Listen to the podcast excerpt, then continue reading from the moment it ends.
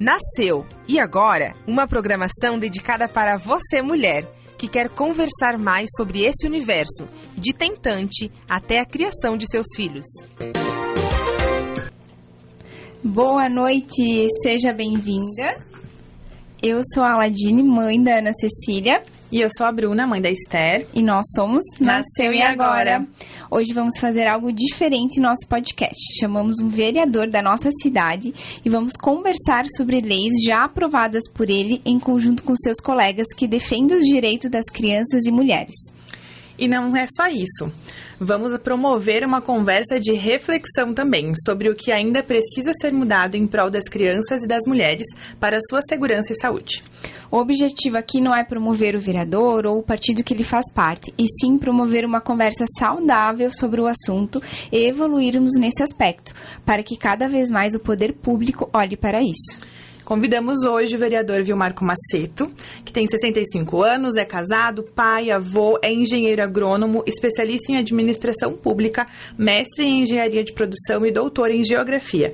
Ele é ex-prefeito de Ipira, Santa Catarina, e atualmente vereador aqui em Concórdia, em seu segundo mandato. Seja bem-vindo, Comassetto. Obrigado, quero saudar de modo muito especial os ouvintes da 104, os ouvintes aí do programa Nasceu e Agora. Também saudar a Aladine, a Bruna, obrigada, o Ricardo também que nos acompanha aqui.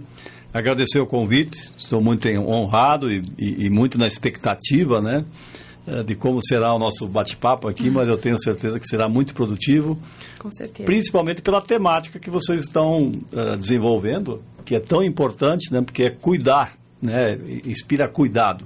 Eu acho que essa palavra tem muito, um significado muito grande, né? E que é através do cuidado que a gente consegue proteger, né? E ao proteger a gente consegue garantir direitos também. Verdade. É isso aí. Comassetto, vamos falar então um pouco das leis, né? A gente até perguntou ontem no nosso Instagram se o pessoal aqui da cidade estava, né? As pessoas que nos seguem estavam por dentro das leis que estão em prol das mulheres, das crianças aqui no nosso município. E muita gente não está ligada nessas leis, né? Assim como nós também não conhecíamos todas, né? Então, conta um pouquinho pra gente de algumas leis que você ajudou a fazer aqui pro município que nos ajudam a proteger as mulheres e as crianças. Bruna e Aladine, quando vocês dizem assim que muitos desconhecem, que bom que tem um programa como o de vocês, né? Que vai contribuir para desvendar um pouco, né? Para esclarecer, para informar. E eu sempre digo assim, que para você garantir direitos, primeiro você tem que conhecer os seus direitos. E muitos deles estão na letra da lei. Exatamente. Muitos questionam, não sei se vai ser cumprido ou não, mas sendo ou não cumprida, estando na lei, você pode cobrar a sua execução, você pode cobrar o teu direito. Então, durante o meu mandato, como vereador em Concórdia, já é o segundo mandato, e pela experiência que eu já estou, como vocês disseram, com 65 anos, a gente fica observando, acompanhando e recebe também muitas sugestões, né? E eu tento levar adiante, transformando isso em projeto de lei, e que depois são votados na Câmara e são transformados em lei. E vocês, depois a gente vai discutir, algumas leis a gente faz sozinho, mas todos aprovam, ou a maioria tem que aprovar dos vereadores, e algumas leis a gente faz em parceria também. Muito em função da afinidade que a gente tem com alguns vereadores, da afinidade dos temas que são tratados, então a gente procura trabalhar também nessa parceria, né? Então eu tenho trabalhado leis de cuidado e proteção da mulher e idosos, eu tenho procurado trabalhar com a proteção e o cuidado com as crianças e adolescentes, né? Tenho procurado trabalhar essa questão hoje que preocupa muito as famílias, que é essa questão do suicídio, né? Que infelizmente... a gente sabe que nem todos os dados são revelados, mas tem dados aqui de Santa Catarina e que infelizmente informam de que a nossa região oeste em Santa Catarina é a região que mais acontece suicídio. Então é importante trabalhar esse tema também, né? Então eu tenho também trabalhado na Câmara esse tema e outros temas correlatos a isso, né? Envolvendo o cuidado, a saúde, a educação, porque muita coisa passa pela educação, passa pela saúde. É um pouco nessa linha aí que vai dar para a gente ver depois no debate, aí, aprofundar alguns desses temas aí. Com certeza.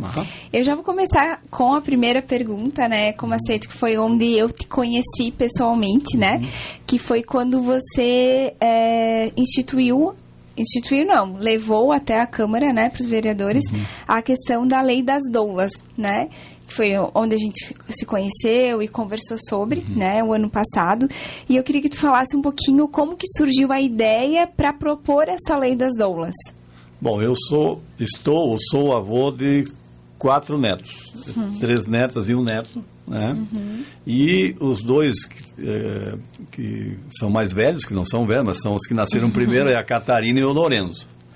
E a Catarina e o Lorenzo nasceram, né, tendo a minha nora sido acompanhada por uma doula.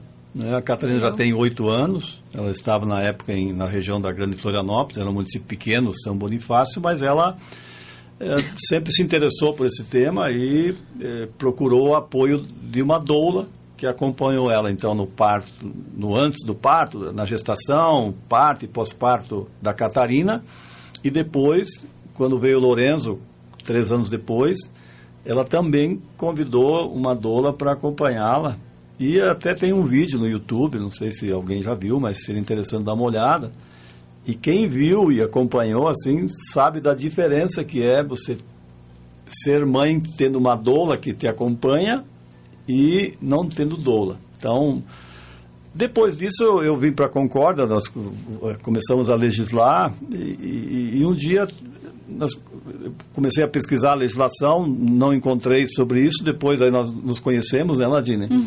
Eu procurei primeiro informar, tem doula em Concórdia? Tem, sim, tem a Aladine, daí nós conversamos, a Aladine então nos motivou também a criar uma lei, né, para deixar claro, né, que a doula é uma profissional que tem legitimidade para atuar, que eu acho que o primeiro objetivo era esse, né?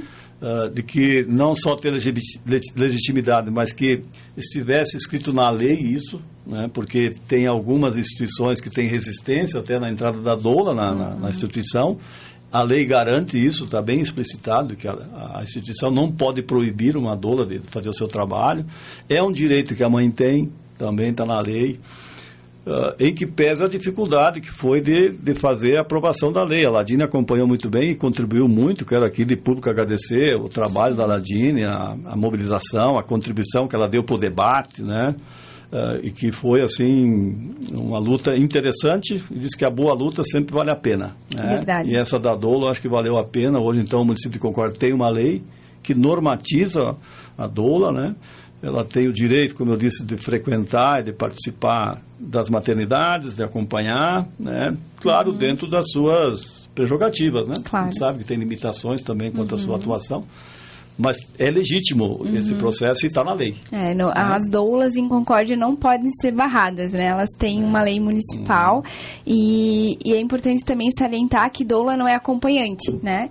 Doula e acompanhante é acompanhante, né? Então pode entrar ali o pai ou, né, um outro acompanhante, mas a doula, né? Comassetto, isso está na lei. Isso aí, ela tem um papel muito importante, que é diferente de acompanhante. Exato. Ela acompanha durante a gestação, durante o parto e o pós-parto. Eu acho que uma coisa importante que a minha nora sempre falou é que a Jenata, né, Jenata Sharp, a doula também ajuda a planejar, né, a orientar, a aconselhar, a suavizar um pouco, porque para muitos é um certo trauma, né? É difícil. Né? É difícil. Pelo menos a gente escuta isso de muitas mães, né?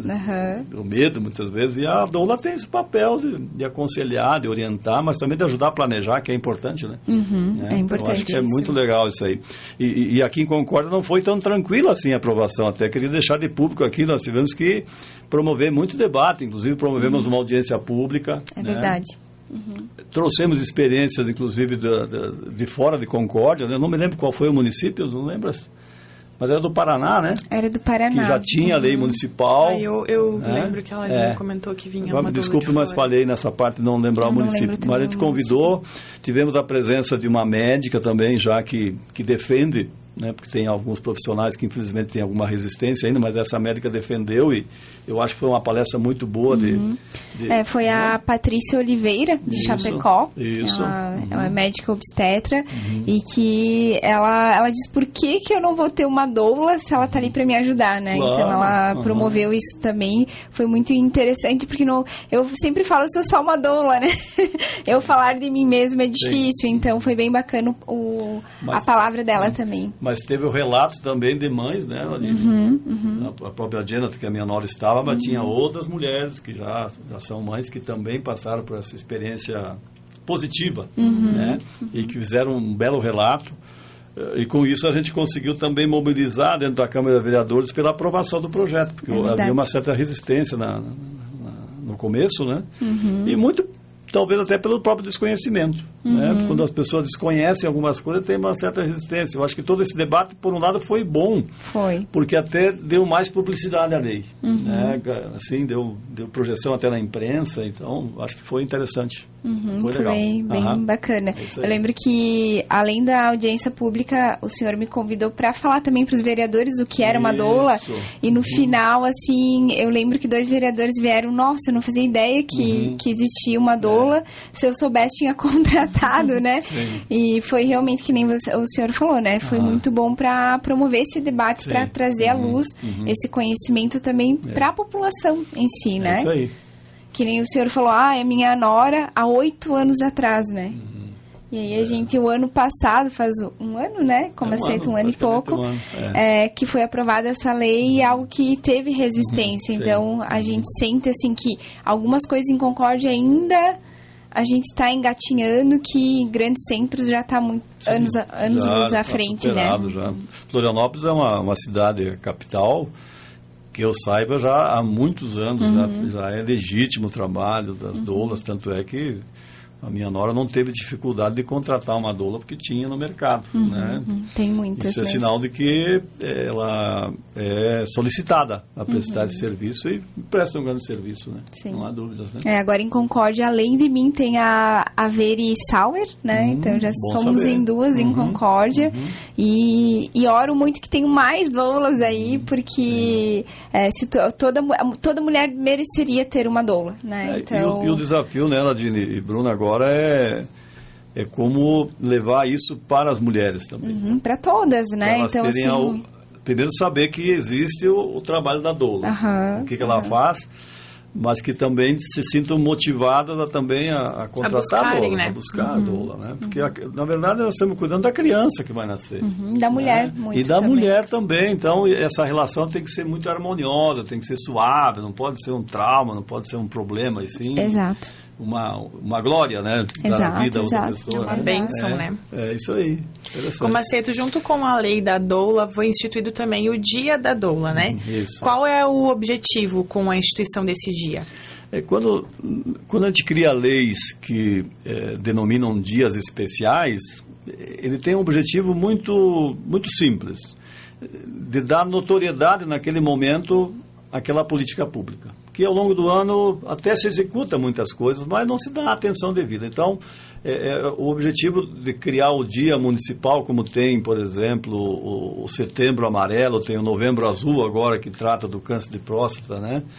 E procura naquele mês, ou naquele dia, ou naquela semana, dar mais visibilidade, promover debates, aprofundar, conscientizar. E essa questão do Dia da Doula também tem esse objetivo, né? Por isso que o desafio agora não é só criar o dia, é o que fazer, então, né?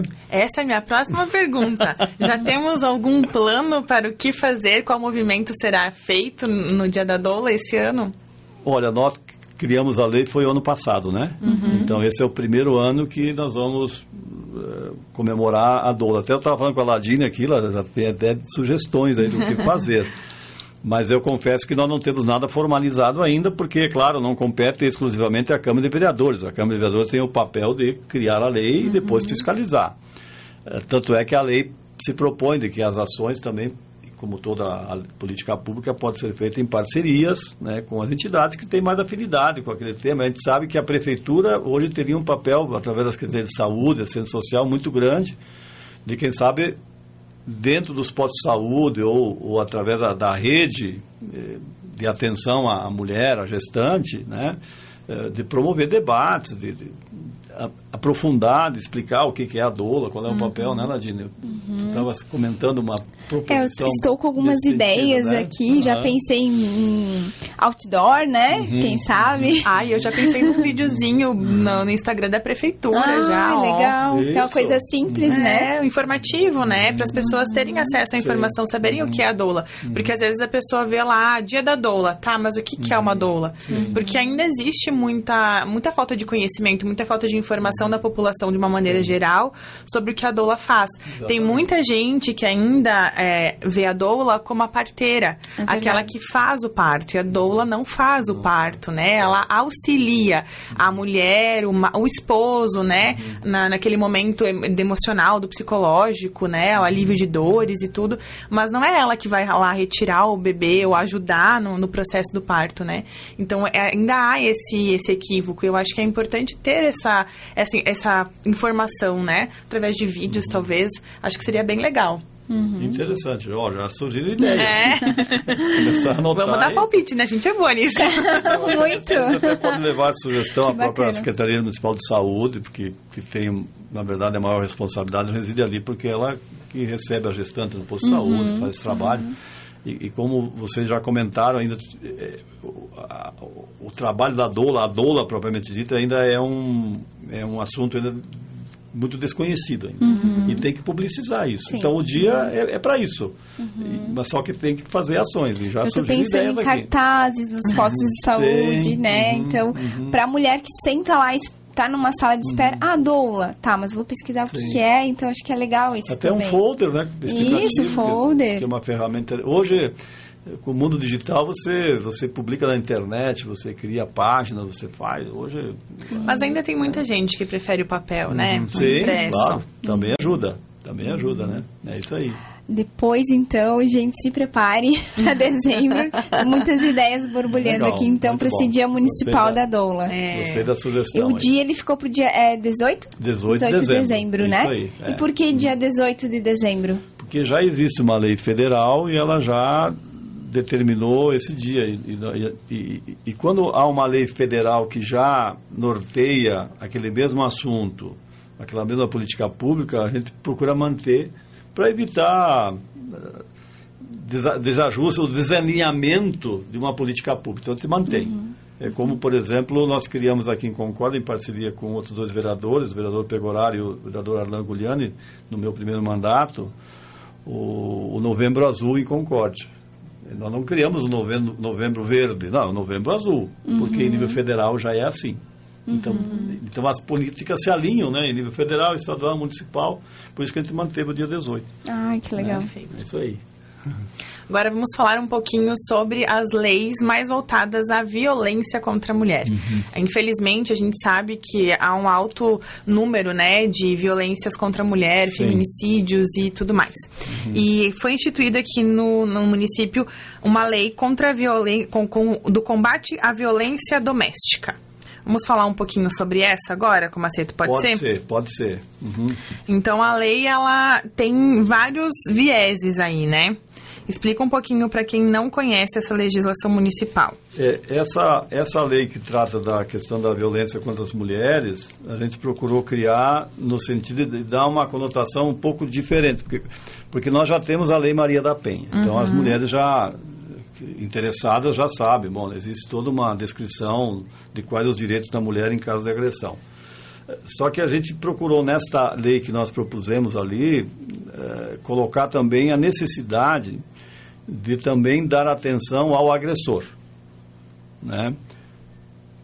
E já existem experiências em outros estados, em outros municípios, de que se criou uma política pública falando da violência contra as mulheres, mas também da necessidade de conscientizar o agressor, né, de que essa agressão está causando um prejuízo, é um crime, é uma violência e que compromete muitas vezes a vida da mulher ou da criança que está sendo agredida, né, e que sendo um crime também é responsabilizado.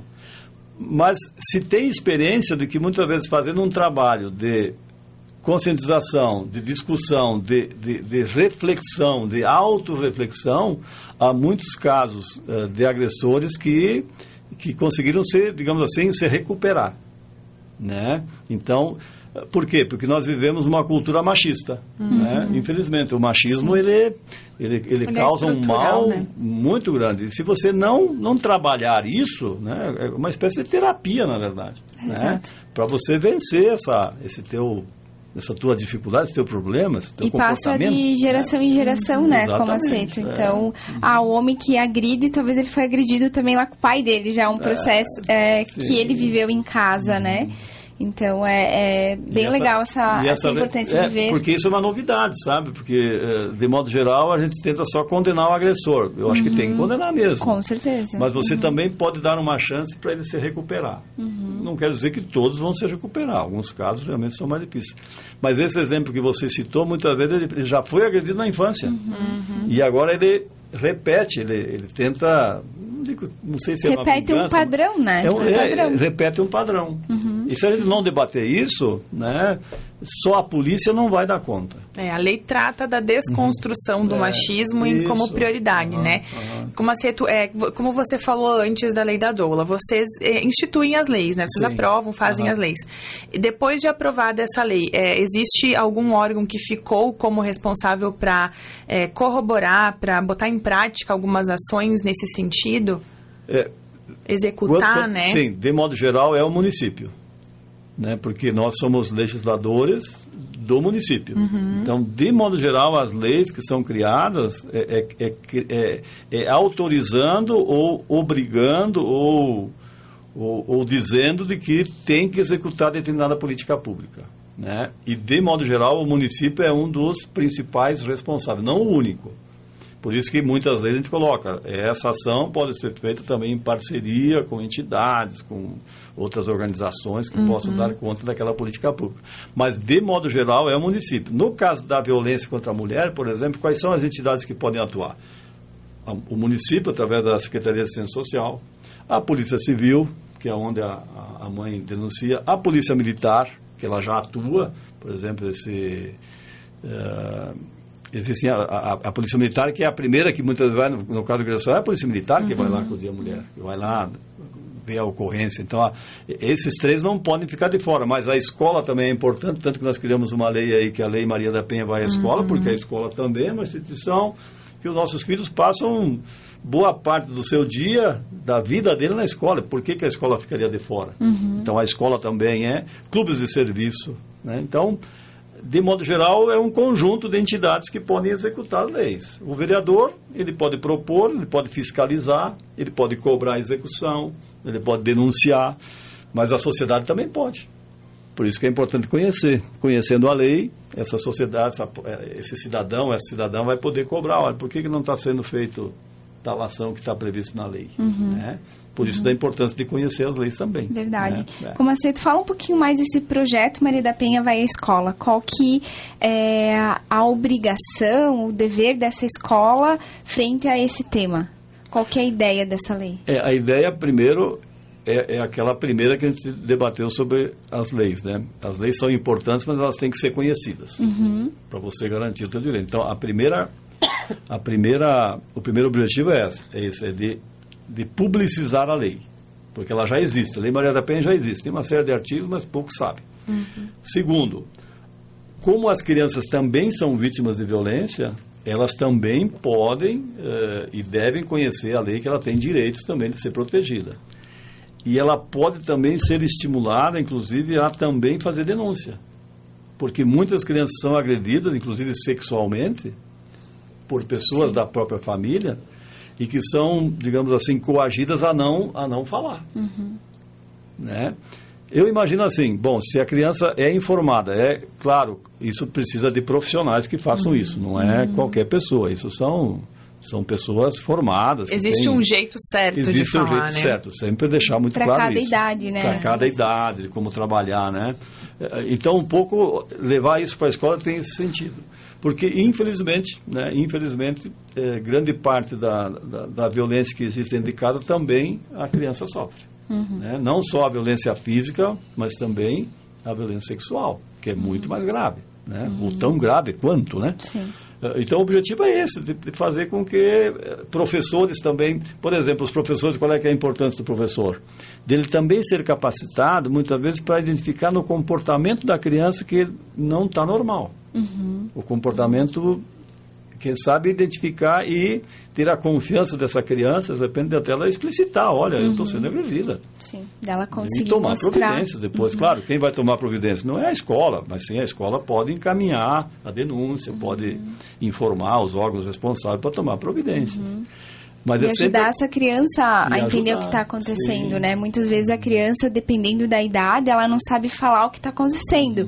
Mas já vi que a criança também comunica por meio de um desenho, que ela está sendo agredida, né? Sexualmente ou fisicamente na questão ali de... Ou até pelo próprio comportamento, né? A maneira como ela trata os colegas, né? Exato. Então, assim, o profissional que vai estar ali, ele tem que... está apto para conseguir identificar, né? Isso começa pelo professor, que tem uma certa habilidade, mas por outros profissionais também que estão no conjunto ali. No conjunto. Muitas vezes o próprio desempenho escolar. Né? Poxa, mas como é que essa criança foi bem agora, de repente... Sim. Não tem mais o meu desempenho, de repente seja uma situação como essa, né? Então, na verdade, o objetivo é esse, de fazer com que, inclusive pode ser até como uma atividade extracurricular.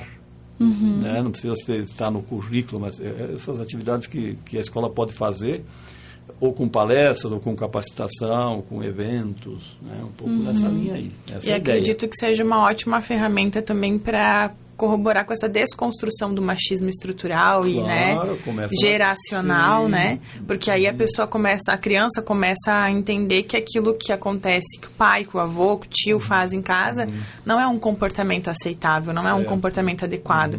Então, bater não é a comunicação certa, que existem consequências que pode ser gravíssimas, né?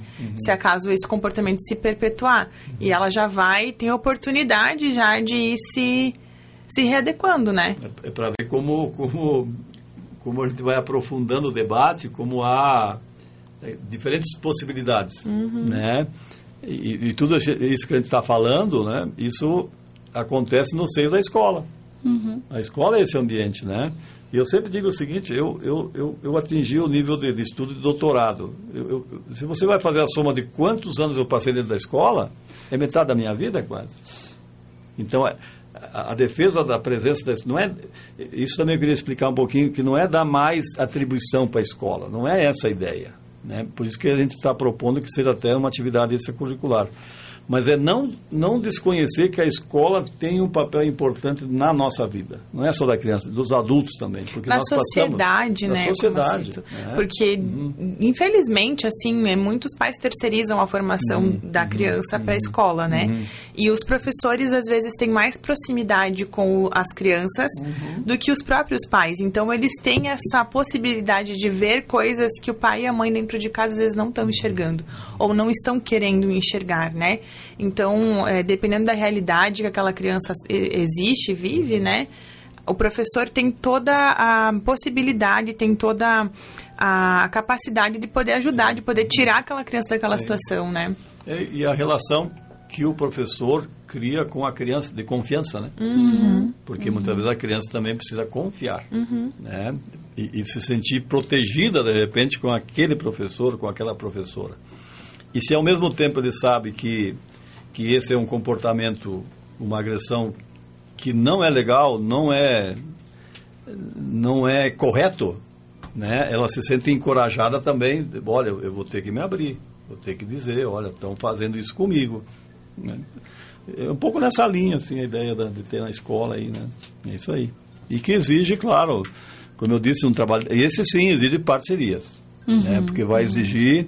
Inclusive, a gente sugeriu até em alguns momentos assim de grupos de profissionais voluntários que poderiam até, quem sabe, em alguns momentos dedicar um pouco de tempo na escola. Também pode, por isso que eu digo, as parcerias, a própria sociedade civil pode também. É por aí. Eu acho que dessa Lei Maria da Penha vai à escola, a gente até recebeu a indicação de convidar uma... uma advogada que atua nessa área, fazendo palestras nesse sentido. O doutor Michel, se ele estiver assistindo, acho que foi ele que nos indicou a doutora Bruna para chamar ela para conversar com a gente sobre essas ações, que são muito importantes, né? Porque além dessas violências contra a criança, ela também pode entender a violência que a mãe, às vezes, sofre dentro de casa, denunciar também, né? É porque são diversos profissionais que têm que atuar nesse tipo de política pública. Não é um único profissional que vai dar conta. Por isso, dessa possibilidade, da necessidade de estabelecer parcerias, né? Aí você abrange todo o arco de competências, né? E sempre respeitar também as competências, né? Isso é importante, né? Por isso que nós, como vereador, nós propusemos a lei. Agora, ali na frente, tem que buscar outros profissionais que contribuam com isso aí, né? É por aí.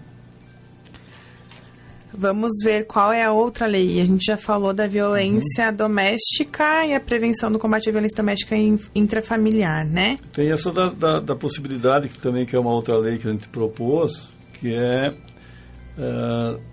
do direito, ou que estabelece prioridade para as mulheres vítimas de violência para ter o direito, né, a uma moradia. Né? É.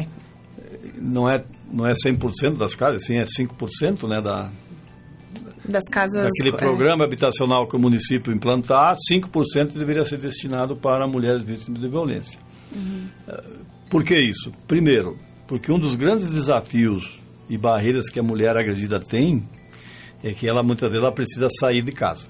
Ela não pode voltar para casa porque ela vai ser agredida de novo. E vai ir para onde? Né? Se o município não tem um abrigo, não tem um aluguel social, ela vai obrigatoriamente voltar para casa e pode ser agredido novamente. Então, essa ideia de criar essa prioridade tem um pouco esse objetivo de dar esse direito à mulher de ter a sua casa, para não depender do marido, que é o agressor, né, para a sua moradia. E para proteger os filhos também. Né? Porque, de modo geral, os filhos ficam com a mulher, né? A gente sabe como é que é a história, né? Num caso desses, com certeza, né? Então, ela precisa de um abrigo, e o ideal é que seja dela, para ter uma certa independência também, né? Porque a maioria dos casos, o grande número de casos, é de que a mulher volta para casa, porque em função do modo como a nossa sociedade se estruturou, existem muitas mulheres que ainda dependem do marido, do esposo, até para a questão financeira. Imagina para uma casa, uma habitação. Então, essa lei tem esse objetivo, né, de oferecer essa possibilidade de ter, através desse programa, essa garantia desse direito aí, né? Eu quero até buscar os dados aqui, porque eu estava olhando a lei e eu fiquei abismada. Aqui no documento fala que os dados obtidos juntos ao Tribunal de Justiça de Santa Catarina, sobre aqui em Concórdia, né? Isso. Em Santa Catarina, tiveram registrados 56 feminicídios em 2022. E no estado também foram requeridas 23.308 medidas protetivas. Em 2023, já foram requeridas 14.215 medidas protetivas e registrados 35 feminicídios entre janeiro e julho. Isso. E aqui, na nossa região aqui de Concórdia, em 2022, a gente teve registro de 615 registros de ameaça, 17 de calúnia, 24 de difamação, 6 estupros, 228 registros de injúria, 2 de injúria qualificada pelo preconceito, 3 de lesão corporal grave ou gravíssima, que é dolosa, 207 de lesão corporal leve, dolosa, e 38 vias de fato. É um número muito alto, né? Muito, isso aí é para Concórdia, não é região. Exatamente, para Concórdia. E como você tinha comentado antes, as que foram contabilizadas, né? Porque tem muitas agressões que não são denunciadas, né? Olha, o outro dado que tem aqui, ó, de medidas protetivas concedidas. Foram 293 em 2022. Quer dizer, a justiça, né, a polícia, os órgãos de segurança concederam medida protetiva. Quer dizer que o caso é gravíssimo, né? E como a Aladine falou, e a Bruna também disseram aqui, isso dos casos que são denunciados, porque existe a subnotificação, né? E só em 2023 já foram 169 até julho. Exatamente. Então, gente, assim, é muito alto o número. Então vai ter mais do que o ano passado, se continuar a média. Essa é a razão, então, desta lei, né, que nós sugerimos, né, e foi aprovada por unanimidade pelos vereadores, então, e hoje tá valendo, né? Uhum. Essa é uma das leis, Comassetto, que eu desconhecia de fato que existia aqui no município. E eu acredito que muitas mulheres, talvez até que sofram agressão, desconhecem e por causa dessa dependência, né, acabam não denunciando, não saindo de casa. Uhum. É, infelizmente, o município não, até agora, já fazem, eu acho, 10 anos que não tivemos mais nenhum programa habitacional no município, né? Mas tão logo seja publicado ou criado um programa, as mulheres que estão nessa situação poderão, porque buscar a lei prevê auxílio, também, né, algumas condições, né? Uhum. E a primeira delas é, claro, essa violência estar formalizada, então passa pela denúncia. Então a mulher que não fizer a denúncia já tem dificuldades de buscar esse tipo de benefício. Então a denúncia é fundamental. A concessão de uma medida protetiva também faz parte, né? Uhum. E é claro... Ela tem que comprovar essa violência para conseguir esse benefício, né? Por isso que tem que ter até a denúncia criminal, o documento da decisão que concedeu a medida protetiva de urgência, né? A mulher tem que estar morando em Concórdia mais 2 anos, ela tem que fazer o cadastro na Secretaria de Assistência Social, tem a Diretoria de Habitação... E o importante, né, assinar um termo de compromisso de que ela não residirá com o agressor, porque a concessão da moradia é exatamente para libertar ela da presença do agressor, que é o causador do mal, né? Então, isso são algumas pré-condições, né? E que a gente está na torcida agora que o município realmente implemente aí um programa habitacional para que essas mulheres tenham esse direito garantido também, né? Essa é a ideia, né? Uhum. Comassetto, seguindo então, falando de dia de município, né, dias importantes, Maio Laranja, fala um pouquinho dessa lei, né, e por que laranja? O laranja, vou começar pelo mais fácil. Vamos lá. O laranja, existe uma convenção internacional, né, que o laranja, ele significa ou representa um alerta, né. Então, a partir do momento que existe alguma situação, né, deveria ser alertado para isso. Então, o maio laranja tem essa conotação, essa cor laranja. Mas também tem uma outra informação também de que ela é também a cor da flor de Genebra, né? E isso eu escrevi, inclusive, na justificativa, né, que ela simboliza a fragilidade dos menores. Essa flor de Genebra, ela simboliza, ela tem essa cor, uma cor laranja, né? Então tem um pouco nessa linha. E também o Maio Laranja tem essa mesma conotação do Dia da Doula, de criar momentos de reflexão, de conscientização, né? De que se debata esse assunto para não colocar por baixo do tapete, né? Aquela ideia de que temos que falar sobre isso, né? E falando sobre isso a gente vence tabus, vence desafios, né? E supera, né, esse mal e também cria uma ação de prevenção também, porque a informação não deixa de ser uma prevenção. Exato, né? Exato. A educação, né? Sim. Mas fala para nós, o que é o Maio Laranja? A gente não comentou ainda, só da cor. Sim, o Maio Laranja é uma possibilidade, como eu falei, de você promover esse debate, né? De você criar momentos, né, espaços de discussão para que essa questão seja esclarecida, seja debatida, né? Um pouco nessa linha aí, né? Aqui eu vou dar uma lida na lei até para ficar um pouco mais claro.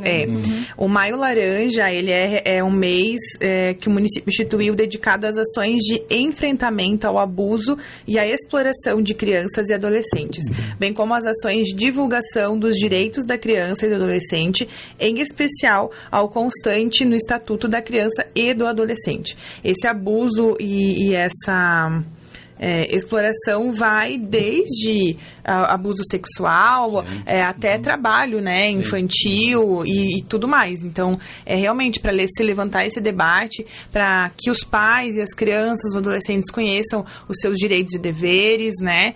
Não é só direito, também tem os deveres da criança e do adolescente, que também é bom ressaltar, né? Porque às vezes eles aprendem sobre os direitos deles nas escolas e acabam achando que eles só têm direitos, né? Mas também existem os deveres. Né? E a própria responsabilidade dos pais também, né?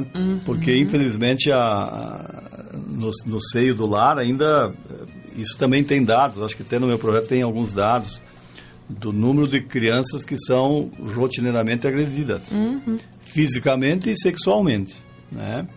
Então, esse debate, esse momento aí do Maio Laranja, que seria um mês, daí não seria um único dia, né? Ele vem na mesma linha do Maria da Penha vai à escola. Um pouco nessa... Só tenta, talvez, afunilar para o mês de maio o aprofundamento de questões. Então, tem uma correlação que existe aí nessa questão da violência, não especificamente contra a mulher, mas, nesse caso, mais contra a criança, que é a mais vulnerável nesse processo. E, né? E também é muito cultural e estrutural, né, Comassetto? Porque a gente cresceu com uma cultura de que a gente é batendo que ensina, né? Apanhando que se aprende.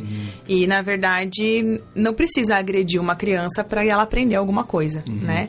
Não é, não pega aqui, pá, dá um tapa na mão. Não tem necessidade de bater. Sim. Se você bate, você ensina que é com a violência que você...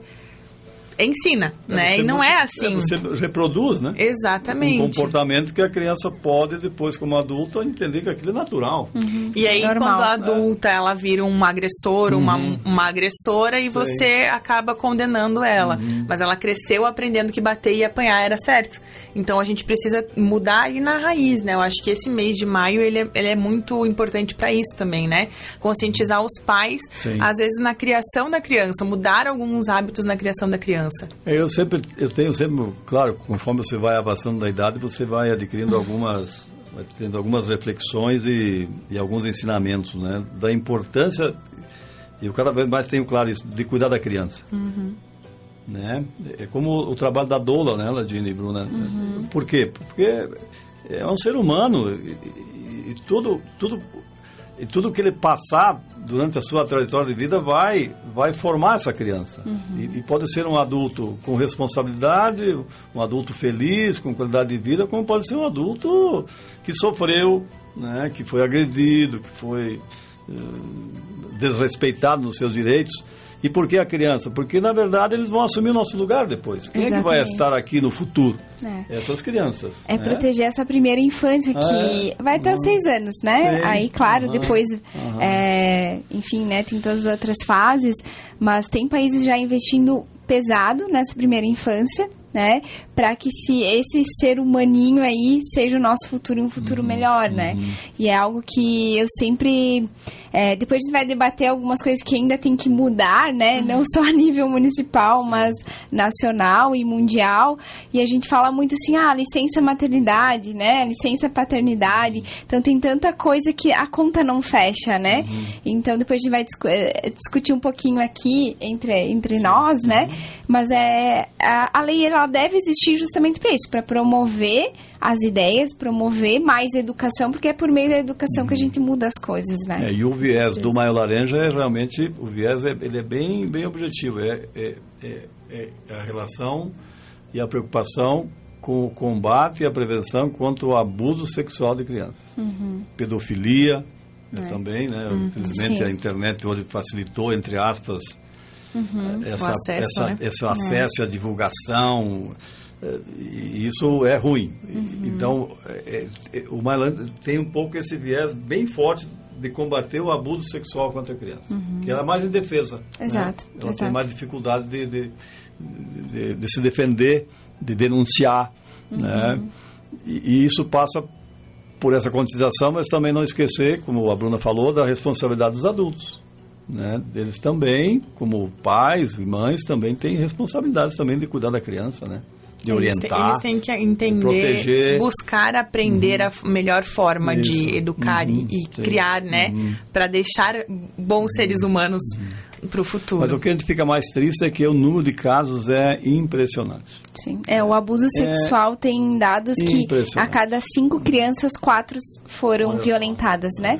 Então triste, algo que só aumenta. E se a população não olhar e também as políticas públicas não ter, como isso, né, o Maio Laranja, nossa, eu achei o máximo, assim, né, para promover realmente essas informações, esse debate, né, agora que nem tu falou para nós, antes de começar o programa, agora vale nós sabermos das leis e exigir serem cumpridas, né? Exatamente. E a última lei aqui que nós temos para debater é a lei que trata sobre a prevenção do suicídio nas escolas da rede pública municipal.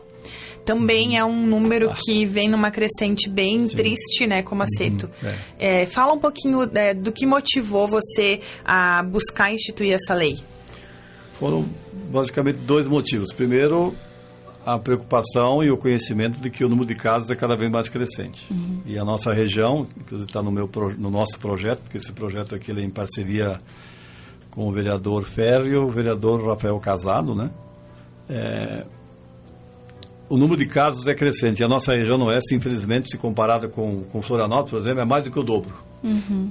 Poxa, aí a gente fica pensando, uma região quando é conhecida como a capital do trabalho, um nível de renda, um PIB que a gente se orgulha de dizer, PIB, não sei, é mais de $50 mil por ano, né, por pessoa, e ainda assim existe esse número de suicídio, então isso é uma preocupação. E a segunda, porque infelizmente nós vivenciamos um caso na família, né?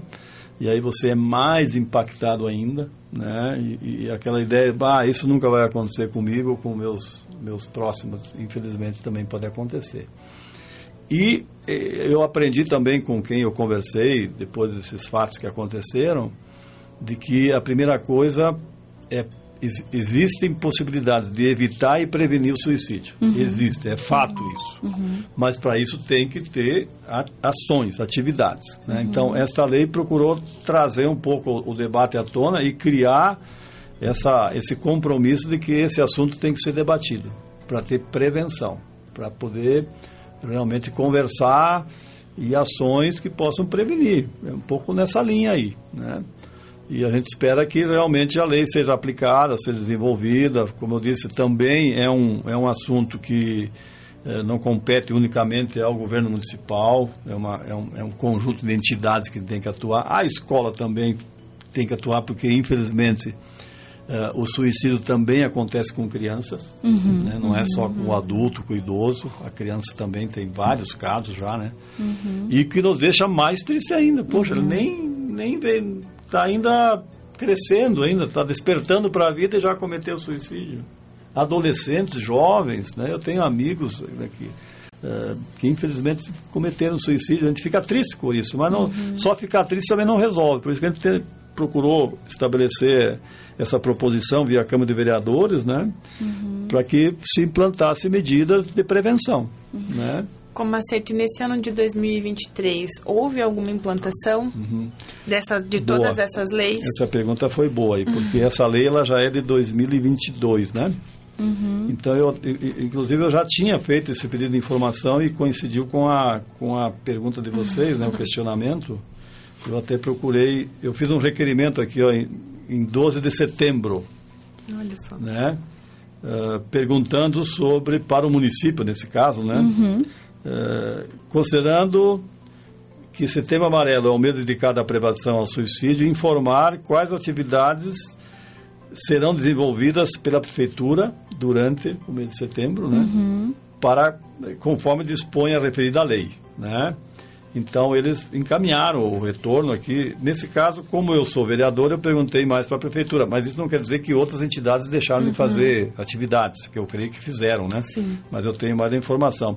E o que me chamou a atenção aqui, que é o último item ali, né?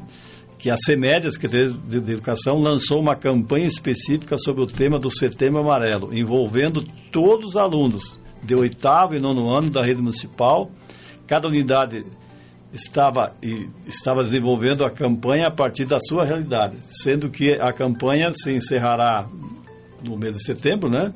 E o resultado foi exposto, então, num evento que eles tiveram no dia 21 de outubro, ali no Centro de Eventos, eu até acompanhei, né? Além de outros, em 2023 também foi intensificada a troca de experiências e por adesão de profissionais, por isso que eu digo outros profissionais que foram até as escolas, então, dentro das unidades escolares, a própria equipe da Secretaria, e passaram-se, então, a realizar treinamentos, no caso, e aos professores, né, para também identificarem o comportamento da criança, né? Então, essa é uma lei que está rodando e está tendo ações, né? E também aqui No ano de 2022, estagiários de psicologia escolar do curso de psicologia da Universidade do Contestado passaram a desenvolver projetos, juntamente com a equipe da CEMED, supervisionada pelos profissionais acadêmicos e locais. Nossa, quer legal. Dizer, algumas coisas já estão saindo do papel, que eu acho que é importante, né? Como a lei já é de 2022, já deu tempo de se organizar, se programar. Não, e quero ser justo aqui, não, que antes não se fazia. Só que as coisas precisam serem intensificadas, porque concorda, infelizmente, no mapa de Santa Catarina, nós estamos com a maior média de suicídios de Santa Catarina. Sim, né? Preocupante. Isso é preocupante, por isso da ideia de criar a lei e agora cobrar. Bruna, acho que é interessante abrir a lei ali, tô sem meu celular aqui, mas sobre os dados, né? Eu li que a cada 45 minutos... alguém se suicida, né? Tem um dado assim que me chamou muita atenção e como a Ceto falou, né? Talvez quem está nos assistindo, quem está nos ouvindo, sabe de alguém que tirou a própria vida, ou que é dentro da família. Então, não é só ficar triste, né? Eu não sei onde é que tá essa informação. Não é só ficar triste, mas sim a gente fazer algo por isso, né? Até acredito que essa questão das agressões também colaborem, né, para algumas crianças terem essa tendência, né? O primeiro dado que tem na época que nós fizemos o projeto era que em setembro de 2022 os dados diziam que no Brasil estavam registrados 12 milhões de pessoas com depressão. Então, a depressão, segundo os médicos, é um dos fatores que predispõe ao suicídio. Bom, então isso já é suficiente para ter medidas, né? Também diz assim, que 15% da população, nesta mesma faixa etária de 15 a 29 anos, pode ou sofre desse tipo de doença. 15%, gente. É muita gente. É muita gente. E aí segue ali falando sobre os dados do Ministério da Saúde entre 2007 e 2016, que foram registrados 106 mil mortes por suicídio. Sendo que só em 2016 a taxa chegou a 5,8 por 100 mil habitantes, né? Então... E a região, na nossa região aqui, você falou 5,8, a nossa região aqui é de 15 a 20. É muito grande, muito acima, né, da média brasileira. E aqui daí fala sobre o que então em 11 mil mortes, né, por essa causa, o que corresponde ao dado alarmante de que um suicídio, né, é realizado a cada 46 minutos. Então, a nível Brasil. E aqui... o nosso oeste, né? Sim. O Alto Uruguai, na verdade, catarinense, ele está nessa faixa de 15,1 a 20,5, né? Então... acaba sendo até mais suicídios a cada tanto tempo, né? Porque nós estamos acima da média nacional, então... Sim. Inclusive, aqui também, a gente comenta também de que alguns aspectos psicológicos estão relacionados ao suicídio infantil, que também é uma preocupação, né? Como a depressão, a esquizofrenia, sentimentos de desesperança, desamparo, enfim, a própria questão do uso de drogas, né? Então, existem vários motivos, né? A própria violência intrafamiliar, tu vê como todas as leis aqui têm correlação, né? Sim, estão ligadas. Nada desvinculado, né? E isso leva a criança, infelizmente, também a cometer suicídio, como leva adultos também, né? Então, nada mais importante de termos ações nesse sentido, e a lei procurou fomentar isso, cobrar, né, esse tipo de debate, né? Porque aqui também te afirma muito taxativamente, o suicídio pode e deve ser prevenido. Bom, se você previne, você também evita, né? E os suicídios, segundo a Organização Mundial de Saúde, podem ser evitáveis, né, desde que se faça um trabalho também, né, ao longo da vida das pessoas, né? Então, a prevenção nas escolas também tem esse viés também de promover essa possibilidade, até no caso dos professores também, através do comportamento também, como tinha a possibilidade de verificar se essa criança estava sendo violentada ou não, pode também analisar aspectos de depressivo, consumo de drogas, e que pode lá na frente levar ao suicídio. Né? Então, professores também são importantes serem orientados, capacitados e terem a ajuda de outros profissionais, né, através de parcerias, para fazer um trabalho de prevenção. E volta de novo a responsabilidade da família, o pai e a mãe estar ali, né? Então a gente está numa sociedade que, como o senhor falou, nós somos a cidade do trabalho, como isso acontecer aqui em Concórdia, né? E eu fiquei pensando, mas por quê? Então talvez os pais estão trabalhando demais e deixando seus filhos mais terceirizados, né? Então, não tô julgando, né? Tem famílias que precisam realmente... É a rotina do cansaço, né? Porque assim, o filho tá o dia inteiro na escola, chega em casa, tá todo mundo cansado, não se tem aquela visão de estar ali com o filho de sentado e conversar. Então, assim... Gerar uma intimidade, né? Então, assim, tudo tá relacionado, né? Aí é aquele cuidado de novo, o que é importante, o que a gente tem que fazer de diferente, né? E claro, as telas estão aí para ajudar, mas também para atrapalhar muito, né? Bastante. As crianças também, eu vejo muito pelas crianças que eu estou, né, perto, sobrinha, nossa, né, youtubers lá, tem tudo, tem todos os brinquedos da vida, eu não tenho nada, né? Uhum. Eu queria ter tudo, queria ter aquela vida, aquela questão de ser, né, famosa. Ou aquela roupa. Então tem tudo isso também nessa comparação, porque a gente se compara muito com o outro. E a criança mais ainda, né, nem tem e como. E aí exige o cuidado dos pais em relação a isso também, né. Uhum. Por isso da palavra cuidado, né? Uhum. Cuidado também é proteger. E realmente esse mundo cibernético, hoje as informações são muito mais rápidas, uhum. A criança tem acesso muito mais facilmente, uhum. E se não tiver o cuidado, o amparo dos pais, acaba perdendo o controle, né? Isso pode comprometer a vida da criança, né? Até a nossa mesmo, agora falando como adulto, né? Às vezes a gente fica preso na tela e esquece do mundo ao redor, né? Uhum. Então a gente tem que ter muito cuidado, não só com as crianças, mas muito conosco, né? Mas um desafio, esse eu observo... Muito isso também, né? É que você vem de outra época, né? Mas observa agora os netos, né? Né? A dificuldade de educar as crianças hoje com esse mundo cibernético. Eu sei que é um desafio, nós não estamos aqui julgando ninguém. A gente sabe que nós também passamos por isso. Mas o cuidado, né, a atenção que os pais têm que ter com a criança, olha, não pode, como diz, entre aspas, relaxar disso, né? Não, tem que ter esse cuidado que é importante, né?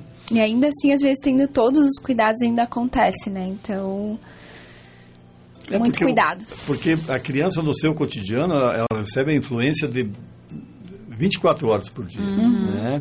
E a internet hoje, a televisão, e hoje muito mais a internet, é uma porta aberta para o mundo, né? E a criança, como ela não tem a formação para discernir o certo do errado, ela acaba, muitas vezes, sendo realmente influenciada e mudando o seu comportamento. Por isso, da importância dos pais, da própria escola, de vigiar, né, de cuidar, né, de proteger, né? Isso é uma situação que merece todo o cuidado, né? Muito importante. Verdade.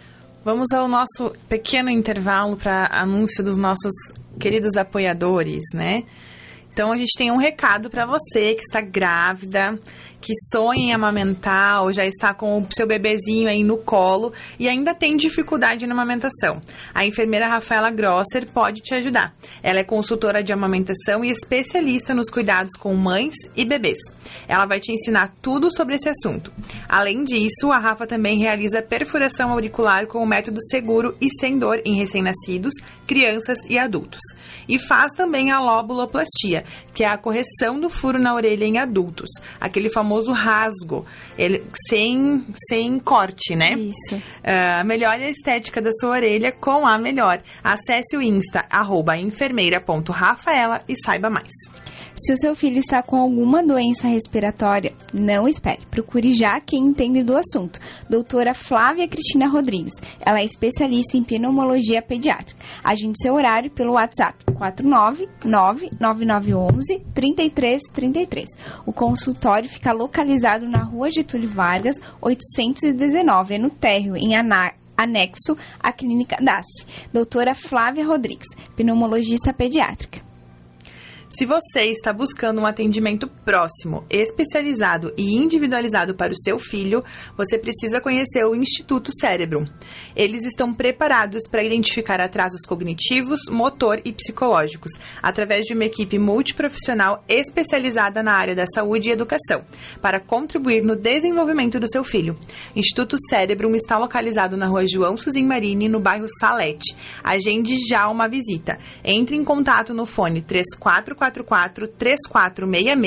e permita-se conhecer o que há de melhor em Concórdia e região. Isso aí. E hoje temos um recado diferente da Casa Lúdica. Tem um evento muito bacana nesse sábado, né? A oficina de mágica com o Mágico Arepa.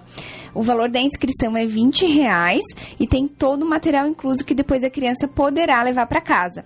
Tem o horário das 9 às 10, das 10 às 11, das 14 às 15 horas e das 15 às 16 horas. É para criança a partir de 6 anos. Então, agende agora o horário para sua criança no DDD 499-8435-5305. Casa Lúdica, juntos por uma infância mais lúdica. E se você está tentando engravidar, está grávida e não sabe por onde começar, quer ter uma experiência positiva no parto, mas não estudou nada, quer dicas de mãe para acertar no enxoval do seu bebê, chama a Aladine Calderoli. Ela é doula e educadora perinatal. Ela te orientará para que você faça as melhores escolhas para a chegada do seu bebê. Tem uma doula para se chamar de sua. Chame a Ala para um café. Muito bom. Então, vamos para a segunda parte aqui do nosso papo, né? Como tinha falado, agora a gente vai instigar um pouquinho aqui o nosso vereador, né? E vocês também que estão nos assistindo, se vocês quiserem mandar ideias de leis, né? Então, o Comassetto, ele é super aberto aqui para debater sobre isso. E quando eu falei da questão da licença maternidade e paternidade. Então, hoje, o que é instituído por lei e é nacional, né? São 4 meses de licença maternidade e 5 dias para o pai, né? Então, quando a gente olha um país de primeiro mundo que já tem esse olhar do investimento na infância, então eu gosto muito de citar a Alemanha. A Alemanha, a licença maternidade são de 2 anos, e se ela quiser postergar para 3 anos, ela consegue, mas com o salário reduzido, seria pela metade, né? O terceiro ano ali. E a licença paternidade, ela é de 2 meses, né? Então, a gente vê um país de primeiro mundo, que inclusive, claro, né? Lá a taxa de nascimento ela é muito diminuída, né? Bem inferior ao Brasil, mas vendo nessa ótica, né? Então, se a gente for pensar da questão da amamentação, né? Por que 2 anos, pelo menos, de licença maternidade, né? Então, a amamentação, ela é instituída no mínimo 6 meses, a amamentação exclusiva, né? E depois postergada, no mínimo, até pelo Ministério da Saúde, né? Para 2 anos, né? Então, quando eu falo no Brasil, a conta não fecha, porque a mulher, ela tem que amamentar, no mínimo, né? Até 6 meses, mas ela volta ao trabalho com 4 meses. Uhum. Aí não fecha como essa conta, faz, né? Como que faz, né? Não, criança, né? E eu passei por essa experiência, o meu marido, né, graças a Deus a gente conseguiu se organizar, que ele pegou 30 dias de férias, mas emendou ali os 5 dias, né? Uhum. E aí a Ana nasceu de parto domiciliar, foi numa sexta-feira, e aí a gente tem um prazo ali pra fazer o registro da criança, né? A gente não tinha o hospital ali, porque hoje o hospital tem essa opção, né? De fazer dentro do hospital. Aí deu tempo, os 5 dias de licença paternidade dele, deu tempo dele registrar, né? E comprar o que faltava ali, né? Que a gente tinha esquecido. E, gente, é pouco, né? Porque não é aquela coisa assim, o pai e a mãe, ok, fazem junto, né? Eles também têm que criar junto. E aí a gente vê ali a cultura também, né? Que o machismo, né? Então, a gente já vê ali instituído até pelas próprias leis, né? Então, a gente tem que aumentar, né? Aumentar e a licença paternidade, pelo menos. A licença paternidade e maternidade. Tem empresas que sim, tem... eu não vou lembrar do... Empresa Cidadã, que tem já instituído isso. 6 meses, licença maternidade e paternidade 20 dias. Não é o melhor do mundo, não, mas já seria o ideal, né, falando a nível Brasil, Mas aí por iniciativa da própria empresa, né? Isso, eu acho que tem um incentivo do governo com relação a isso para essas empresas que aderem ao programa da Empresa Cidadã. Mas infelizmente não são todas, né? Porque ainda existe aquela visão de que eu não vou ficar pagando para o meu funcionário ficar em casa, né? É, mas aí tem aquela ideia da responsabilidade social também, né? Do empresário, que é mais sensível também e compreende, né, o papel que tem do cuidado. Primeiro da proteção também da mãe também, por que não, né? Porque ela também tem que ter um período também de eu não quero dizer descanso, não é essa a palavra, mas... De recuperação, né? De recuperação, mas principalmente a atenção à criança. É a criança. O cuidado com a criança. E a mãe tem essa relação muito mais próxima, né? O pai também tem responsabilidade, mas nesse primeiro momento a mãe... É necessária, né? É necessária, uma exigência, né? Então... Mas essa questão, eu acho que no Brasil é preciso, eu entendo que é preciso evoluir mais, né? E outros países já estão dando essa demonstração, né? E é claro que isso é um direito que tem que ser buscado também, né? Nós, como sociedade, não podemos nos acomodar ou entender, isso é assim mesmo, não tem como... Deixa assim. Temos experiência de outros países que dá para ser... bem melhor do que isso hoje, que nós temos hoje, né? E qual que é o caminho, Comassetto? Olha, o primeiro caminho é mobilização, né? Quem é que faz leis hoje no Brasil, né? Em nível municipal, a iniciativa pode ser do prefeito, do poder executivo e de vereadores. Nível estadual, do governador e deputados. Nível federal é o deputado federal, é o senador e o presidente da república. Nós temos o poder do voto, não temos? Quem é que coloca esses... Sim. Somos nós, eleitores. Exatamente. Então, o primeiro momento é essa cobrança, saber em quem a gente vai votar primeiro. Mas qual é o teu compromisso com a criança? Qual é o teu compromisso com a saúde? Qual é o teu compromisso com a educação? Tu assume esse compromisso? É uma das formas, né? Não desperdiçar o processo, no processo eleitoral, de fazer essa cobrança. Porém, existem outros momentos do nosso cotidiano, né, que também nos ajudam. É a mobilização, é a organização, né, a cobrança a quem já foi eleito de criação de políticas públicas, através dos movimentos sociais, enfim, todo o espaço público que você participa, fazer essa cobrança. É uma forma de fazer garantir direitos. As conquistas sempre foram assim na sociedade. É de muita luta. Poucas coisas são dadas, digo assim, entre aspas, de graça. Bandeja, você tem que lutar por ela, tem que brigar, tem que disputar, tem que convencer, né? Mas como nós temos um processo eleitoral e o Brasil, ele tem um modelo de representação, então nós vereadores representamos a sociedade do município, o deputado do estado, o senador da federal... É buscar nos nossos representantes esse compromisso. É uma das formas. Né? Uma forma de mobilização seria um abaixo-assinado? Também tem. O abaixo-assinado é um outro instrumento, né? Mas o abaixo-assinado ele é mais localizado, mais próximo, né, da gente, né? Eu tenho promovido aqui muitas mobilizações de bairro, por exemplo, do pessoal que quer uma praça, o pessoal que quer um posto de saúde, de fazer o abaixo-assinado, fazer um requerimento. Primeiro, para mostrar para quem está governando que existe uma demanda, né, e que tem pessoas que têm interesse em realizar aquela demanda. Então, isso é uma forma, né? Agora, quando você trabalha políticas públicas macro, exige muito mais mobilização, né? Essa ideia que nós falamos aqui da questão... Da licença maternidade, isso envolve uma lei federal, você vai ter que criar todo um movimento, todo um envolvimento, né, de um debate, enfim, para isso conquistar. Quando é nível localizado, até pode. Existe uma outra possibilidade também na legislação de que nós, como cidadão, também podemos elaborar e protocolar um projeto de iniciativa popular, por exemplo. No município, nós podemos, por exemplo, se nós quisermos criar uma lei, nós como sociedade, você teria que propor a lei e fazer com que ela seja subscrita por 5% do eleitorado. Então, Concórdia, digamos, nós tenhamos 50 mil eleitores, né? Se 5% subscrever um projeto, esse 5% pode protocolar na Câmara de Vereadores um projeto de lei. Olha só. É uma iniciativa, isso está na lei orgânica e está na Constituição também, né? Só que no Estado o percentual é menor, no nível federal também. Mas você pode propor um projeto de iniciativa popular. Isso da lei da maternidade poderia. Só que aí teria que ser em nível de Brasil, porque é uma lei federal. Uhum. Né? Mas é um outro instrumento, diria assim, formal, legal, que pode ser feito. Aqui em Concórdia, por exemplo, nós tivemos um projeto de iniciativa popular que foi protocolado na Câmara e que depois não foi votado, teve um problema burocrático, que foi aquela proposição que procurava proibir a explosão de fogos de artifício. Sim.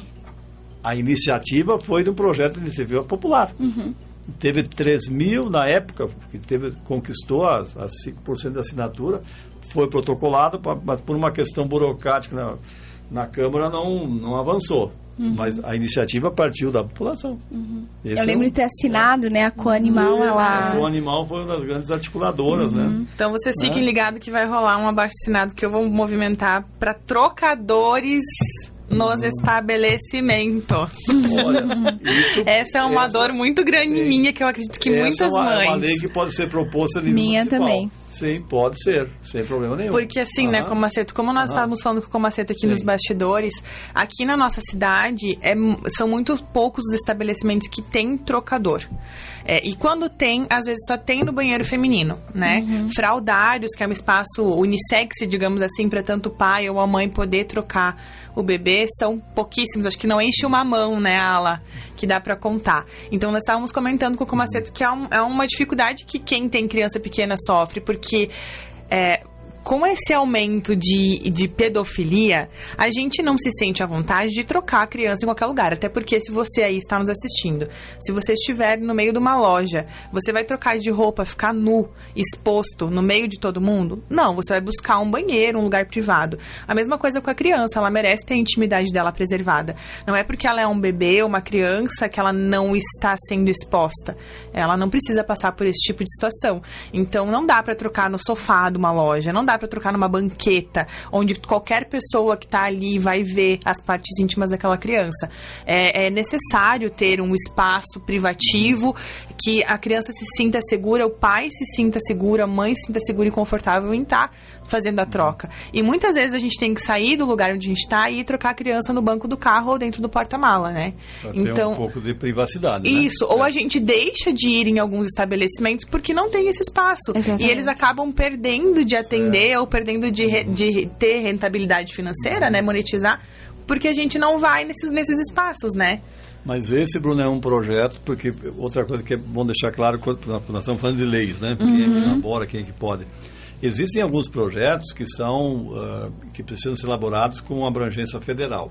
Né? Esse caso, por exemplo, o direito à maternidade, uhum. porque envolve uma relação de trabalho, envolve uma legislação trabalhista também, né? Uma legislação trabalhista. Mas existem outras leis que podem ser de âmbito local. Esse é um exemplo. Uhum. Né? Essa dos fogos de artifício foi um exemplo. Essas aqui que nós aprovamos aqui são de iniciativa que podem partir tanto do executivo, podem partir dos vereadores, como podem partir da população. Uhum. Esse caso aí que tu estás colocando... abaixo-assinado.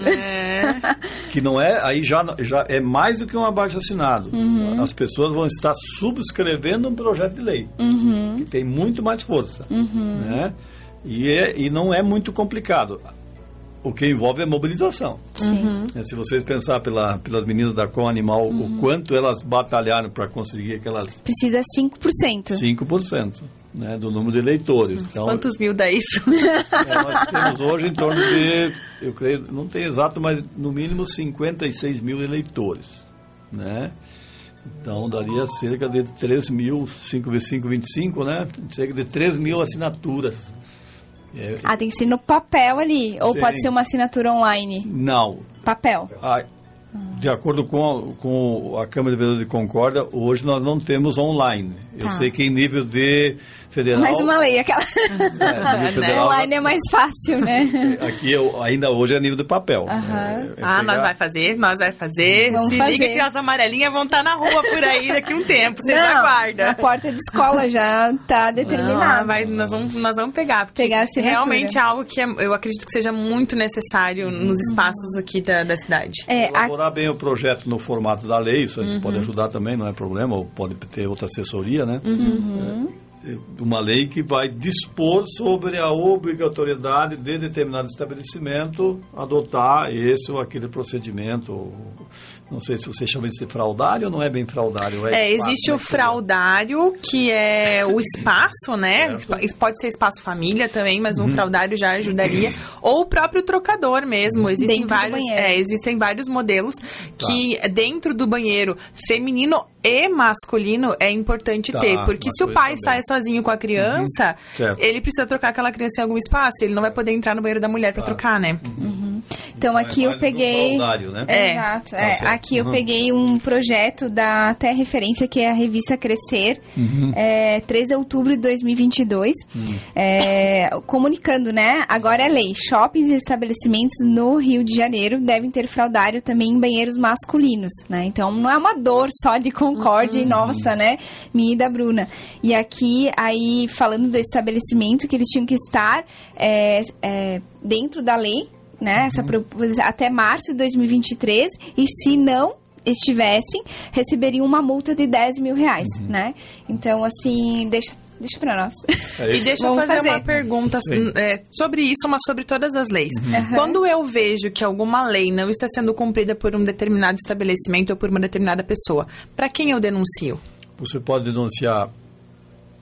A Câmara de Vereadores tem a ouvidoria. Ela é anônima também, você não precisa nem se identificar. A Prefeitura tem a ouvidoria. E o Ministério Público também, você pode fazer uma denúncia no Ministério Público. Mesmo que a legislação seja municipal, o Ministério Público acata. E em alguns casos, pode até fazer a denúncia... Desculpe.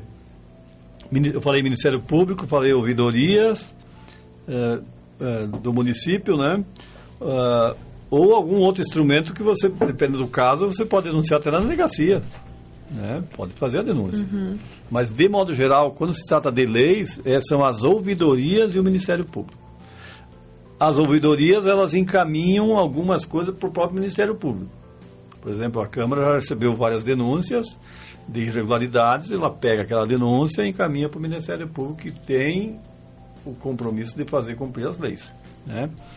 Mas você mesmo pode fazer direto para o Ministério Público, sem problema nenhum. Obrigado. Né? Legal. Esse é o caminho. Legal, né? Saber, porque não adianta a gente querer implementar a lei e depois não saber de quem cobrar, né? Sim. A gente sabe de quem cobrar no caso dos estabelecimentos, dos lugares, das pessoas que não estão cumprindo, mas a gente precisa saber quem fiscaliza, quem põe em prática. Existem, né? Algumas leis, por exemplo, que cabe ao prefeito executar, ou que ele não executa de modo correto, ele pode incorrer, por exemplo, numa situação de improbidade administrativa, por exemplo.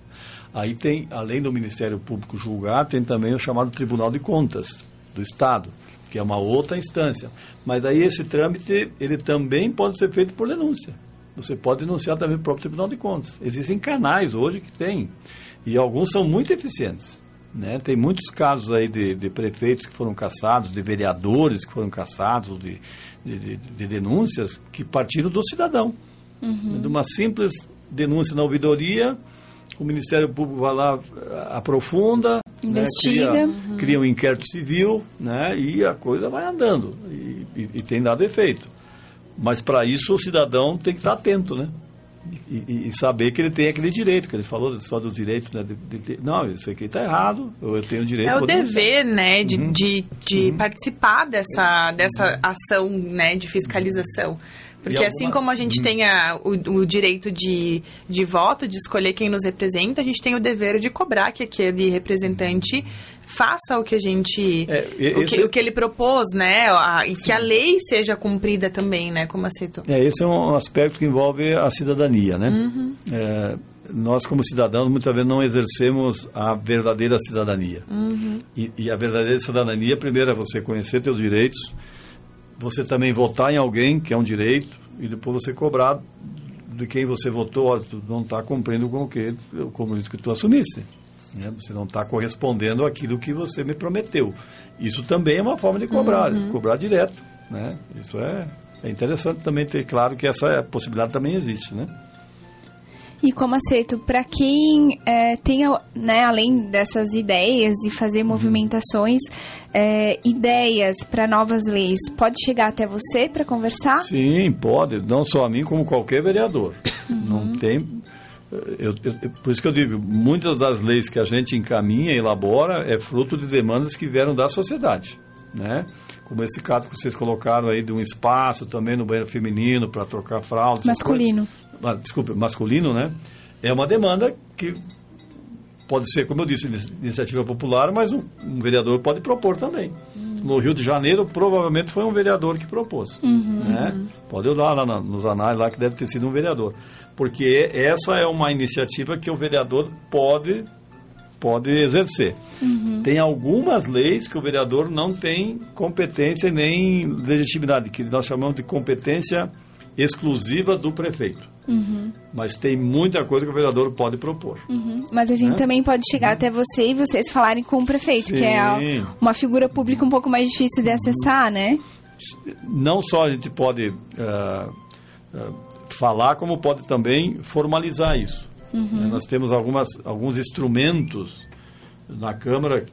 Um é o projeto de lei, uhum, que se votado e aprovado, vira a lei. Existe um outro instrumento que é o requerimento, onde você pode pedir uma informação, você pode também fazer uma reclamação, né? E existe também um outro instrumento que é a indicação. Olha, eu sugiro que seja criada uma lei que trate desse assunto. É uma forma do prefeito ficar sabendo do que é uma demanda, uhum, né? E que aí sim ele pode, por iniciativa do Poder Executivo, encaminhar para a Câmara e é votado, né? E se aprovado, vira lei. É uma forma, porque o vereador ele está ali, ele tem várias funções. Ele tem, primeiro, fiscalizar, que é uma das funções nobres do vereador, fiscalizar. O segundo é legislar, por isso que ele, poder legislativo, né? Então, por isso que ele pode votar leis que vêm do Executivo, mas ele pode propor também, né? E o outro é esse elo de ligação entre a sociedade e o Poder Executivo, de ser um interlocutor. Que nem você mesmo disse, poxa, eu tenho dificuldade de chegar no Executivo, de falar com o secretário, falar com o prefeito, falar com o governador, ainda mais difícil ainda, uhum, né? Então, o vereador, o deputado, ele tem esse papel de ser o intermediário, de cumprir esse papel também, que eu acho legal isso aí. Eu tenho feito muito isso, essa interlocução, né, de levar as demandas, principalmente esses bairros mais distantes, que de modo geral são um pouco mais esquecidos, né? O centro, uhum, sempre é mais visado, né? E como é que o cidadão faz chegar o reclame dele? O vereador é um dos que pode fazer isso, né? Sem problema nenhum. E eu gosto de fazer isso, eu estou aí para isso mesmo, não, uhum, tem problema nenhum. Comassetto, a gente está falando assim da luta, né, em prol das mulheres e das crianças. Uhum. A gente vê que o número de vereadoras mulheres na Câmara ainda é muito baixo, né? Uhum. Existe alguma legislação que incentive a participação das mulheres, um mínimo de mulheres para garantir, tipo, uma cota, digamos, tem, assim? Uhum. Tem. Hoje hoje a lei prevalece. Hoje você tem que ter, no mínimo, no número de candidatas, 30% tem que ser mulheres. Então, por exemplo, a eleição ano que vem. A eleição ano que vem, nós temos, cada partido tem o direito de indicar 14 candidatos. Por que 14 em Concórdia? Porque é sempre o número de vagas que tem na Câmara mais um. Então, nós temos 13 vagas de vereador, 13 mais um são 14. Desses 14, no mínimo, 30% tem que ser mulheres. No mínimo, pode ter até 100% se quiser. 50%, uhum, 40%, mas no mínimo é 30%. E existe também uma fiscalização quanto ao repasse de recursos, né? Quando há o repasse de recursos do fundo eleitoral, as mulheres também têm que ter acesso no mesmo direito do homem, né? Que no passado não era bem assim, ainda hoje, não é? As mulheres sempre são deixadas de segundo plano, né? Mas é bom saber que tem esse direito. E o momento eleitoral, que os partidos mais enfrentam, o maior desafio é mulheres candidatas, por, uhum, que me pareça.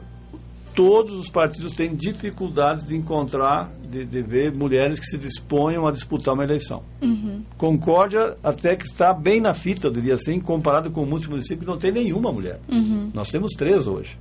É que eu acho que a gente ainda vê muito como um espaço muito masculino, né? De muito preconceito historicamente também, sempre, né? Foi, né? Uhum. Tanto é que as primeiras deputadas, Antonieta de Barro, acho que foi a primeira deputada catarinense, né? Ou a primeira deputada negra, né? de uma história não tão longínqua, né? Uhum. Relativamente recente, mas realmente é um espaço masculino. Uhum. A política é um espaço. É só você olhar quantos presidentes nós tivemos e quantos foram mulheres. Eu acho que é uma só, Dilma, né? Uhum. Mas em Concórdia, a questão da prefeitura, né? A prefeita Leni, né? É. Foi uma, né? Uma só. Única, né? Uhum. É. E isso se reproduz, quantos anos, né, de Concórdia? Quase 90, né? E uma apenas. É bem observado isso. Uhum. Mas realmente a mulher hoje ela tem o espaço, mas os partidos têm dificuldade de buscar candidatas, né? Tem dificuldades enormes, né? Mulherada, de modo geral, participar, né? De modo geral é feita a composição mínima necessária. Uhum. E em muitos casos, infelizmente, tem que dizer isso, né? Uhum. São laranja, né? É para comprar, só para cumprir cota. E outros não, outros vão para disputar. Tanto é que em Concórdia nós temos 3 vereadoras eleitas e outras que ficaram suplentes muito bem votadas, uhum, né? Uhum. Mas também tem municípios que tem 50% de mulheres, tem casos, né? Uhum. Mas realmente, por ser essa questão cultural, de uma cultura mais de homem, né? É um desafio que tem que ser vencido, uhum, né? E a gente sabe que grande parte do que nós vivemos hoje e das políticas públicas que temos, né, quem fez foram os homens. Uhum. Porque no parlamento também prevalecem homens. Uhum. Né? Nos governos prevalecem homens. Então, as mulheres têm que realmente fazer presente aí nessa disputa, aí de buscar mais, participar, né? A gente sabe que o desafio que é, até pela própria característica da mulher ser mãe também, ela tem uma responsabilidade, um compromisso também muito maior e uma dificuldade muitas vezes, né? Mas o espaço está aí, tem que ocupar, né? Para fazer você valer a leis que também que dê mais atenção à mulher, mais atenção à criança, porque a mulher tem uma outra visão da sociedade, tem uma mais sensibilidade, tem mais tem outro viés, né? O homem é mais durão, mais, uhum, né, mais linha reta, assim, né? É mais o econômico, é pouco social. E como a mulher tem esse ato de ser mãe, também é mais sensível, né? Uhum. E pode e todas que de modo geral participam principalmente do Poder Legislativo, têm dado grandes contribuições. Muitas contribuições, leis hoje que oferecem uma maior proteção à mulher, um maior cuidado, partiram muito de mulheres, uhum, né? Deputadas, uhum, senadoras. Né? A própria lei da doa, né? Uhum. Foi instituída por uma mulher. É, exatamente. Aqui em Santa Catarina foi a deputada Ângela Albino, né? Uhum. Foi a mulher, ó. É isso aí, né? É isso aí. A Lei Maria da Penha também foi iniciativa de mulheres, que é uma lei fundamental, né? Uhum. E assim tem tantas outras aí que é possível, né, a gente pensar. Mas a presença da mulher, eu acho que ela qualifica a política, né?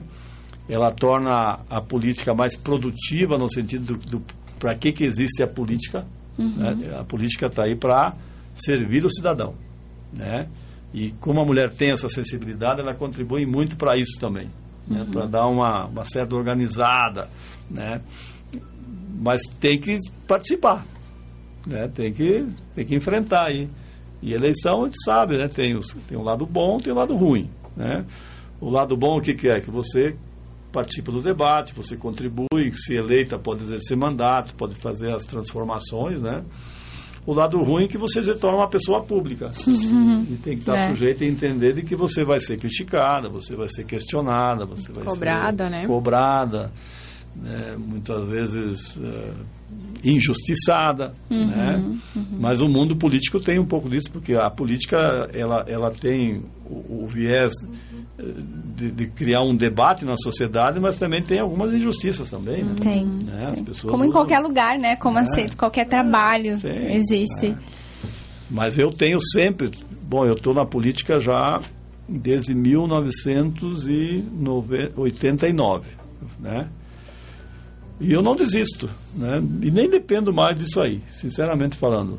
Em termos financeiros, não dependo, mas eu gosto disso. Que bom. E eu acho que é uma forma, como nós discutimos aquela vez do projeto das doulas, uhum, como foi bom ter feito a proposição, não foi? Foi. E tantas outras vezes que a gente fez aqui, eu acho que é uma forma de você contribuir para melhorar o mundo. Uhum. alguns não gostam da política, a gente respeita, mas eu gosto. Que bom, né? Que bom que tem pessoas assim como você, né, como Comassetto, que gostam e que fazem a diferença, né? Eu gosto e não só gosto, como pratico ela, né, no sentido dela ser uma política que ajude as pessoas, né? Isso exige muito trabalho, mas eu estou eleito para isso, não estou reclamando. Né? E estou à disposição aí, quem quiser, estamos na Câmara à disposição. Tenho procurado trabalhar muito com os bairros, né? Hoje, como eu disse, os bairros, de modo geral, são, em alguns momentos, invisíveis ao poder público, são mais distantes, né? Então, para isso tem o vereador para trazer essas demandas, né? É, eu vejo o senhor abre caixinha lá de perguntas, né? Isso. E aí o pessoal manda foto de buraco na estrada, de curvas que não tem proteções, né? E nem sinalização. Lombada que precisa lá no bairro, que está atropelando criança, muitas vezes aquela rua que precisa um bueiro, né? São pequenas coisas, muitas vezes, como a gente faz grandes coisas também, né? Mas são detalhes. Precisa de uma praça, né? Poderia fazer um projeto de uma praça, né? Faz uma emenda no orçamento de uma praça, ou um posto de saúde. São coisas do cotidiano do cidadão que vive isso, né? E faz toda a diferença. E eu já fui prefeito também. A gente sabe que como prefeito você tem um outro olhar diferente do vereador. O prefeito você tem que olhar a cidade toda, né? O vereador, ele muitas vezes trabalha segmentos, ele trabalha determinados públicos, determinados bairros ou determinada política pública, e com isso ele consegue aprofundar mais e cobrar mais. O prefeito não, o prefeito vê o município como um todo e ele, de modo geral, faz aquilo que mais há cobrança também, porque ele também é influenciado politicamente. Com certeza. Né? Por isso que o presidente falou da mobilização, da pessoa cobrar direitos, né? E quando você tem várias demandas na mesa, qual é que você atende primeiro? Quem está cobrando. Quem está cobrando mais, quem está batendo na porta. Isso aí. Né? Não que ele não queira atender as outras, mas até porque o recurso, muitas vezes, é limitado.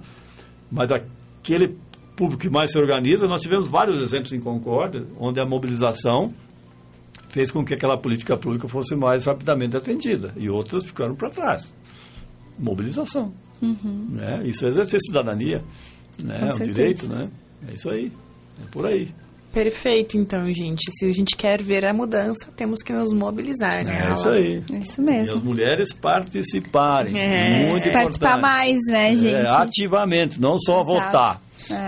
Claro, cada um tem o direito, mas participar do processo eleitoral, né? Não só como vereadora, como prefeita, vice-prefeita, como presidente da associação do bairro, começa por ali muitas vezes, os presidentes do sindicato, né, presidente da ONG, e você vai fortalecendo, vai criando liderança, né, para chegar lá, quem sabe, lá a nível de presidenta. É isso aí. É isso aí. Duas futuras vereadoras. A responsabilidade. Não sei. Estamos chegando ao final de mais um programa.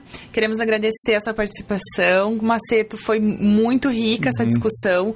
Acho que nos trouxe informações e dados muito importantes sobre a nossa região, tanto no âmbito das leis, né, que existem, mas também sobre os incentivadores das criações, né? As altas taxas de suicídio, de violência contra a mulher, contra a criança. Sim. E a importância da gente se manter vigilante realmente nesse quesito, né? De estar atento se há um movimento de aplicação de ações para que isso diminua e se os números realmente estão diminuindo ou aumentando, para que a gente também cobre do poder público alguma atitude, né? Acredito que todos nós saímos bem instruídos e cheios de coisas que estão incitando aqui dentro, insights para a gente fazer, talvez, a nossa parte como cidadã, né? Exato, muitas ideias. Comassetto, Vilmar Comassetto, né? Obrigada mais uma vez por ter aceito estar aqui, né? Falando aí do que você já fez e sobre as tuas ideias. Obrigada também pelo apoio aí e todo esse conhecimento. E realmente, como a Bruna falou, né? Tem muita coisa aqui borbulhando que a gente vai ter algumas ideias aí nos próximos capítulos, né, do Projeto Nasceu e Agora. Aguardem! Eu queria parabenizar primeiro vocês, né, desse programa Nasceu e Agora, que nome até sugestivo, né, bem criativo também, né, interessante. Mas eu queria parabenizar pela iniciativa, eu acho que o conteúdo do debate aqui foi muito rico, né, a gente conseguiu em alguns momentos generalizar, em alguns momentos aprofundar, promover informações. Eu acho que Ah, isso é muito legal. E eu sempre cobrei aqui em Concórdia, das emissoras mais tradicionais, uhum, que no passado tinha muito isso, espaços de debate. Uhum. Você não vê mais isso. É importante. E vocês estão resgatando isso. Eu acho que isso é importante. E a sociedade precisa disso, de um canal de ouvir, mas também de poder participar, uhum, né, de discutir os problemas da cidade. Não, nós não discutimos mais em nível de rádio os problemas da cidade. É verdade. Isso é muito raro você ver. Tem programas que alguns recebem, alguns reclamam, mas fica só na interlocução, mas não há um debate. Uhum. De você convidar pessoas que conhecem ou que são responsáveis por executar, uhum, determinada política. Quem manda, né? Quem manda, quem tem caneta, a tinta na caneta, né? É. E a gente sente falta disso, né? Mas então eu queria parabenizar vocês, agradecer a Aladine, Bruna e Ricardo, que estão nos acompanhando também. A todos que nos acompanharam também, eu digo que foi uma honra muito, uhum, grande, uma alegria de poder discutir assuntos tão sérios, né? Uhum, então, muito. Olha, é assunto muito... Mexer com esse tipo de discussão exige muita responsabilidade, vocês fazem isso muito bem, né? E a gente procura fazer isso também na Câmara com muito cuidado, porque tem que respeitar também as particularidades de cada um, uhum, né? Mas a gente procura ficar também dentro da nossa competência, né? Quando a gente cria leis assim, ou sugere, a gente também respeita a capacidade profissional de cada um, né, e tenta atuar com base nesse respeito, porque afinal de contas o conhecimento ele tem um valor, né, e quem estudou, quem se aperfeiçoou tem que ser respeitado, e a gente procura também nas leis, e aqui afeta muitos outros profissionais, né, também ter esse respeito, tá bom? Uhum. Ficamos à disposição, mais uma vez obrigado, foi uma alegria muito grande, fiquei feliz e espero ter contribuído para o debate, tá bom? E a luta continua, né? Tem várias, uhum, vocês viram várias ideias aqui, né? A gente, uhum, continua à disposição, e quem está ouvindo também, acompanhando, a gente fica à disposição. A Câmara, nós temos uma assessoria lá que atende todo dia. Eu não estou todo dia na Câmara, porque eu sempre digo, o pessoal me fala, mas tu não está na Câmara. Não, porque os problemas não estão na Câmara, está lá no bairro, uhum, né? Está lá no interior, então a gente sai para a rua para atender o pessoal também, mas agendando a gente fica lá sem problema. Uhum. Tá bom, pessoal? Um grande abraço. E até uma próxima oportunidade. Então, obrigada a você que nos acompanhou aqui pela Rádio 104, pelo Instagram e pelo YouTube, pelo Facebook também, né, Ricardo? Estamos ao vivo lá no Facebook também. Nós pedimos, né, o meu diretor técnico aqui está me lembrando, para que vocês se inscrevam no nosso canal do YouTube, procurem Projeto Nasceu e Agora no YouTube, cliquem lá em se inscrever, no sininho para receber as notificações dos nossos vídeos, das nossas lives, porque a gente está migrando para lá, tá, gente? Daqui uns 2 meses, mais ou menos, a gente não vai mais fazer a live pelo Instagram, só vai fazer transmissão pelo YouTube, então já estejam inscritos no canal para vocês poderem receber as notificações e não perderem nenhuma live, nenhum vídeo, tá bom? A gente se vê na próxima terça, então, às 8 horas, né, Ala? Isso aí. Até mais. Até. Um abraço, tudo de bom. Nasceu e Agora, uma programação dedicada para você, mulher, que quer conversar mais sobre esse universo, de tentante até a criação de seus filhos.